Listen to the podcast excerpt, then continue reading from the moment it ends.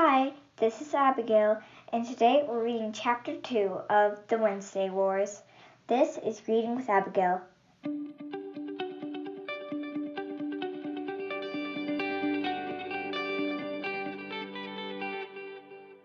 Let's go. The Wednesdays of September passed in a cloudy haze of chalk dust. At 1.45, the bus arrived from Temple Beth El to bring half of my class. At 1.55, the bus arrived from St. Adalbert's to spring the other half. Even Mai Thi, who had to go to catechism since it was Catholic Relief Agency that brought her over from Vietnam, and I guess they figured that she owed them, even though she wasn't Catholic. Then Mrs. Baker and I sat, alone, facing each other. The classroom clock clicked off the minutes. She was probably considering what she could legally do to remind me how regrettable it was that my family was Presbyterian. There's no point teaching you something new, she said. You'd just hear it a second time tomorrow. So that the first Wednesday I washed all the chalkboards. Then I straightened the Thorndike dictionaries and washed all the chalkboards again since they were streaky. Then I went outside and pounded the erasers against the brick wall of Camillo Junior High until the white chalk dust spread up around me, settling in my hair and in my eyes and up my nose and down my throat, so that I figured I was probably go- going to end up with some sort of lung disease that would kill me before the end of the school year, all because I happened to be Presbyterian. The second Wednesday of September, and the third, and the fourth, and Wednesdays on into October were pretty much the same. I got good at the chalkboards, so Mrs. Baker added putting up her bulletin boards with microscopic pins and leveling tools, and sweeping down the cobwebs from the asbestos tiles on the ceiling, and wiping the grime of sweaty hands off the lower half of the windows, then pushing them all up so that, as Mrs. Baker said, fresh air could circulate in the classroom, which it really needed since once air reached the coat room and landed on all the stuff from the lunches that had been chucked into the corners because they were too vile to eat even when they were fresh. Lunches like liverwurst sandwiches. So after I got good at the windows, Mrs. Baker got me cleaning out the coat room. What I didn't clean out was the stash that the Swieteck was hiding to prepare for number 166. So far, there was a box of Tapioca pudding, a bag of marshmallows that had been smashed to a sticky pulp, a half dozen ragged feathers, a bottle of red ink, and a plastic bag with something awful in it. Probably something dead. He had it all in a small box from A&P, stuffed on a shelf above the coats. I didn't touch any of it. And do you think I complained about this? Do you think I complained about picking up old lunches that had fungus growing on them and sweeping the asbestos tiles and straightening Thorndike dictionaries? No, I didn't. Not once. Not even when I looked out the clean lower windows as the afternoon light of autumn changed to mellow and full yellows, and the air turned so sweet and cold that you wanted to drink it. And as people began to burn leaves on the sides of the streets, and the lovely smoke came into the back of your nose and told you it was autumn? And what were you doing smelling chalk dust and old liverwurst sandwiches instead? Why didn't I complain? Because after the first week in October, the Baker's Sporting Emporium was narrowed it, its architect choices down to two Hoodhood Associates and Kowalski and Associates. And so every single night after supper, before Walter Cronkite and um, began reporting, my father said to me, "So, Holling, everything all right with Mrs. Baker?" And I answered, "Just swell." "Keep it that way," he'd say. So I didn't complain. Still, you would have thought that since this was all happening because I was pre- Presbyterian, God would have seen it to the Yankees would have played in the World Series pay me back for my persecution. But were they? Of course not. This girl wasn't fair that way. The Boston Red Sox were playing instead. And let me tell you, everyone knows the Boston Red Sox aren't going to win another World Series. Never. Not even if they have three Carl, Carl Yastrzemskis, which they don't. Doug Swieteck's brother was still not back in school. Doug Swieteck told us why. The ten days of observation had been pure delight for him. But when no one had found any behavior beyond his usual weirdness, he realized that he would be coming back to school again pretty soon. So the evening before he was to return, when he came to his classroom with Mrs. Swieteck to meet with his teacher, Doug Swieteck's brother walked up to the chalkboard and pounded the erasers against his head. Since Mr. Ludema didn't have someone like me around to pound him against the brick walls every Wednesday afternoon, Doug Swieteck's brother turned white after about four poundings. Then he took two long pieces of chalk, stuck them in his mouth like fangs, and went howling and roaring and slobbering out into the hallway. The school was mostly deserted, so it really was just a dumb luck that Mrs. Mrs. Sidman, who had decided to leave her new post in the main administrative office, had come into school that particular evening to clean up the last of her personal effects. I think her screams echoed up and down the halls of Camillo Junior High until dawn. That bought Doug Sweet's brother another four weeks of medical observation. It was pretty clear from Mrs. Baker's glares the next morning that somehow she thought this was all my fault, which it wasn't. I didn't have a thing to do with it. When someone hates your guts, truth, justice, and the American way don't mean all that much. On Wednesday, when we all stood up to go to Mrs. Petrelli's geography class, Mrs. Baker stopped glaring. In fact, as we walked out with geography for you and me in our hands, she started to smile at me. But I got worried. She looked like those evil geniuses who suddenly figured out a plan to conquer the world and can already imagine Earth's population quivering in their grasp. It was all I could do not to sprint out of Mrs. Baker's classroom, even though we weren't supposed to run the halls, to the safe world of junior high geography. Mr. Petrelli believed that no class was worth anything without a study question date sheet. He dittoed these off like a major publisher. His hands were always blue from the ink, mostly because he hauled the dittos out from the machine while they were still wet and the alcohol, the smell of which gave the room a tang. Fill out in pairs. You have 43 minutes. 43 minutes. Teachers don't reckon time the way the way normal people do. When Meryl Lee came to me came over to me as study par- partner, I was still wondering why Mrs. Baker had smiled. Are you all right? Meryl Lee asked. Just well. You're holding your pen upside down. Thanks for pointing that out, Detective Kowalski. You're very welcome. Did you think you can figure out the answers while I write them down on the sheet? How do you out the answers while I write them down sheet? Because I know how to write. What's the first state? Delaware. Do you think Mrs. Baker looks like an evil genius? Not unless you're paranoid. What's the second state? And not paranoid. Pennsylvania. Mrs. Baker hates my guts. Mrs. Baker doesn't hate your guts. And you are too paranoid. What's the third state? Well, thank you for your vote of confidence. New York. Meryl Lee looked over at geography for you and me. New York wasn't the third state. It was New Jersey, not New York. How do you know that? Everybody knows that, she said. Oh, out beyond Mr. Petrelli's not so clean lower windows was one of those perfect blue autumn days when the sun is warm and the grass is still green and the leaves are red and tipped with yellow. Well, we are going to have to finish chapter 2 next time, but stay tuned and make sure to subscribe and leave a comment. Bye! She, she looked down at the class roll. Mai Thi Huong, she called.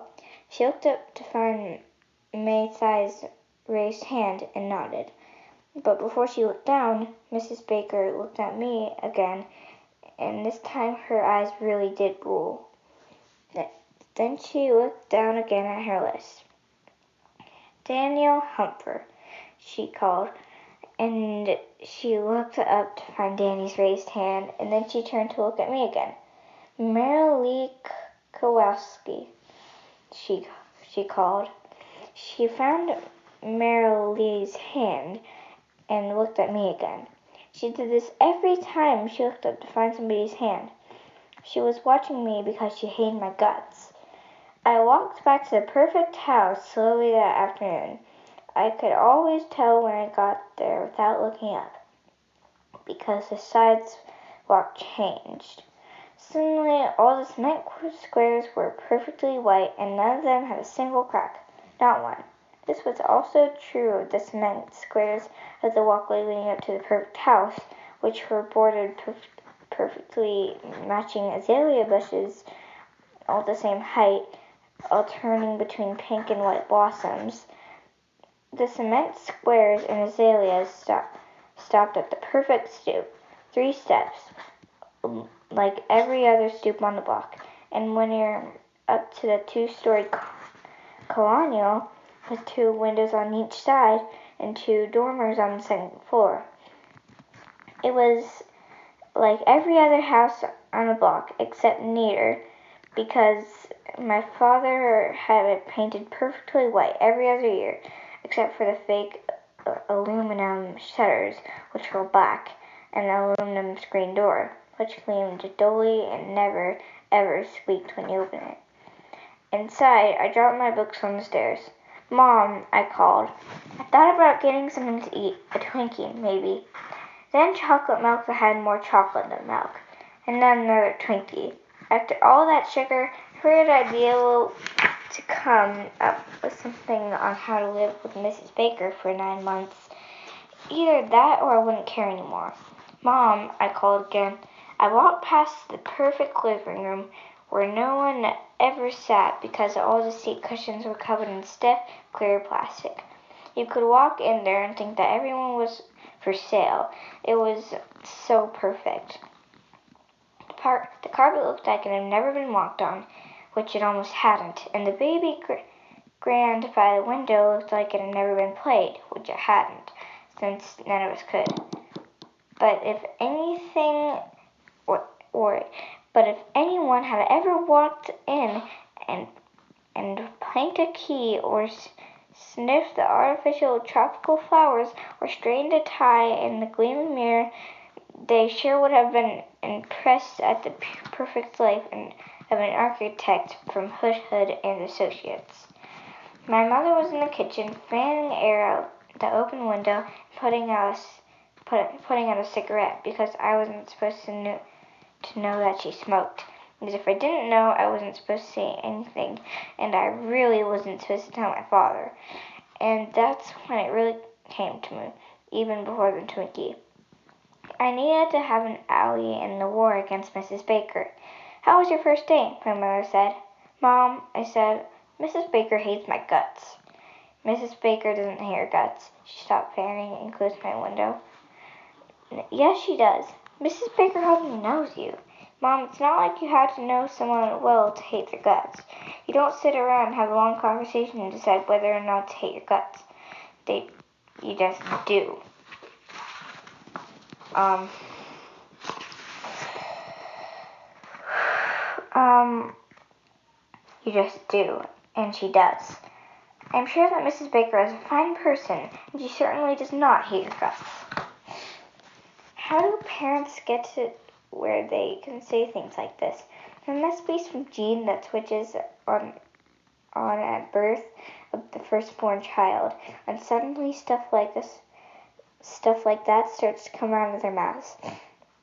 It's like they haven't figured out that the language you're using is English and they should be able to understand what you're saying. Instead, you pull a string on them and a bad record plays. Guess they can't help it.